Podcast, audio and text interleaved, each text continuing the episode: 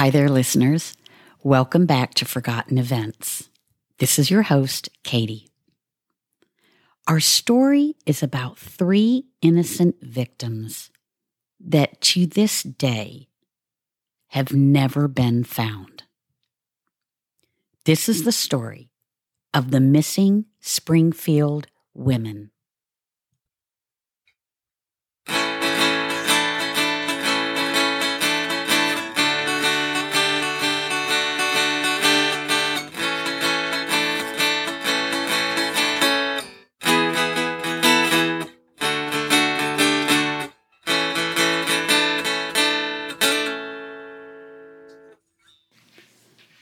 Robert Craig Cox, a convicted kidnapper, claimed he knew three women that had been murdered. He said their bodies would never be found, and in true form, their whereabouts nor their remains have ever been located. Cox was a highly decorated, highly skilled Army Ranger.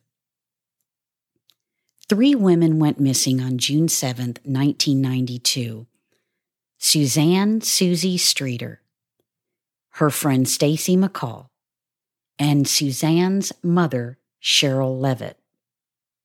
They were in Springfield, Missouri. All their personal belongings, including their cars, their purses, everything was left behind. At their house, there were no signs of a struggle.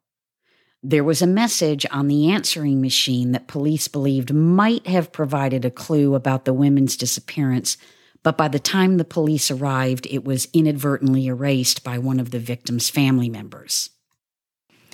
In 1992, Susie's mother, Sherrill Elizabeth Levitt, was 47 at the time of her disappearance.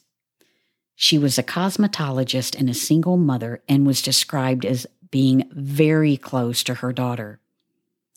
Susie was 19 years old, and Stacy Kathleen McCall, Susie's friend, was age 18.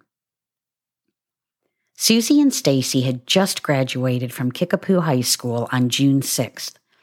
They were last seen around 2 a.m. on June 7th when they were leaving the last of the graduation parties they attended that evening. And at some point that evening, someone said they were also spotted in Battlefield. The two had planned to spend the night at their friend Janelle Kirby's house, but when they arrived, they decided Janelle's house was a little too crowded. So they decided instead to go to Susie's house for the remainder of the night. And there's no question that they arrived home because their clothing, purses, cars, they were all at the house the following day. Sherrill, Susie's mom, was last heard from at around 11:15 p.m. on June 6th when she spoke with a friend on the phone about painting an armoire. The following morning, somewhere around 9 a.m., Janelle, Susie's friend, and her boyfriend showed up at Susie's house after Susie and Stacy failed to come to her house. The three had planned to spend the day at a water park.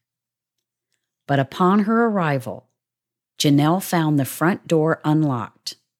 She entered the home, but found no sign of the two girls or Susie's mom. She knew they didn't go anywhere via automobile because each of the women's cars were still at the house. She would tell police that the glass lampshade that covered the porch light was shattered when she arrived, though the light bulb itself was still intact. Janelle and her boyfriend swept the broken glass off the porch which police later determined may have destroyed potential evidence. This was clearly uh, an innocent thing. They were just cleaning off the porch. Inside the house, Janelle found her friend Susie's dog Cinnamon, a Yorkshire Terrier. Janelle said Cinnamon seemed a little agitated to her. As they were standing in the house, the phone rang and Janelle answered it. It was a strange and disturbing call from an unidentified man who made sexual innuendos at her. She hung up, but immediately received another call, and it too was of a sexual nature. Hours later, Stacy's mother, Janice, visited the house after many failed attempts to reach her daughter by phone. She saw her daughter's clothing neatly folded from the night before. She also found Sherrill and Susie's cigarettes were inside the house. Janice desperately phoned the police from the home's telephone to report the three women missing. And after placing that call, while checking the phone's answering machine, she listened to a strange message. By the way, she is the one that inadvertently erased the message from the tape. More than 16 hours after the women were last seen, Stacy's parents contacted police about their daughter's disappearance from Susie's home. And then the following day, other worried friends and family members visited the home. Police estimated that the crime scene had been corrupted by 10 to 20 people.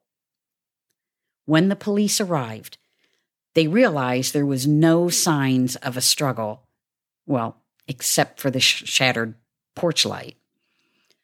Police found that Sherrill's bed had been slept in. On June 9th, two days later, the FBI was called in. And on June 15th, police began working a fresh tip about a transient who neighbors reported seeing near the home in the days before the women disappeared. A sketch would be released showing a man with long hair and a full beard. Then on June 16th, police released a photo of a retouched Dodge van similar to one seen near Susie's home early on June 7th. On December 31st, that same year, America's Most Wanted received a call on their hotline from a man with information about the women's disappearances. Unfortunately, the call was disconnected when the switchboard operator attempted to link up with Springfield investigators. Police discovered that the caller had prime knowledge of the abductions and publicly appealed for the man to call them back, but that call never came. Sherrill and Susie were declared legally dead in 1997. Their case files are still officially filed under missing persons. At some point, investigators received a tip that the women's bodies were buried in the foundation of the south parking garage at Cox Hospital. In 2007, it starts to get crazy when crime reporter Kathy Baird invited Rick Norland, a mechanical engineer, to scan a corner of the parking garage with ground penetrating radar. Norland found three anomalies, all roughly the same size, that he said were consistent with a grave site location. He said that two of the anomalies were parallel and the other perpendicular. The person that gave the tip provided no evidence or logical reasoning behind this theory at that time or since then, said police spokesperson Lisa Cox. She went on to say that the parking garage construction began in September of 1993, which was over a year after the women disappeared. She said digging up the area and subsequently reconstructing the structure would be extremely costly to do and without any reasonable belief that the bodies could be located here, it is illogical to do so, and for those reasons, Springfield Police Department does not intend to. Investigators later determined this lead not to be credible. Now, back to Robert Craig Cox. Cox was imprisoned in Texas as a convicted kidnapper and robber and the suspect in a Florida murder. He told journalists that he knew the three women had been murdered and buried and claimed their bodies would never be found. In 1992, Cox had been living in Springfield and, when interviewed back then, had told investigators that he was with his girlfriend at church the morning after the women disappeared, which his girlfriend confirmed. However, she later recanted her statement and said that Cox had told her to say that. Cox also stated that he was at the home of his parents the night of the disappearance, and they confirmed his alibi. Authorities, though, they were not so sure Cox was actually involved. Was he lying? Was he seeking recognition? He kind of reminds me of serial killer Henry Lee Lucas, looking for attention. Whether he did it or not, just looking for attention. Cox told authorities that he would disclose what happened to the three women after his mother died. Whether or not his mother has passed on, that hasn't happened. As of today, this case remains unsolved in spite of upwards of 5,000 tips from the public. In closing, I must tell you about something I found while reviewing this case. It's just kind of crazy. In 2002, Webster County authorities dig near an abandoned slaughterhouse south of Marshfield, Missouri. They find teeth and bone fragments estimated to be 100 years old. I guess you never know what you will find on a dig.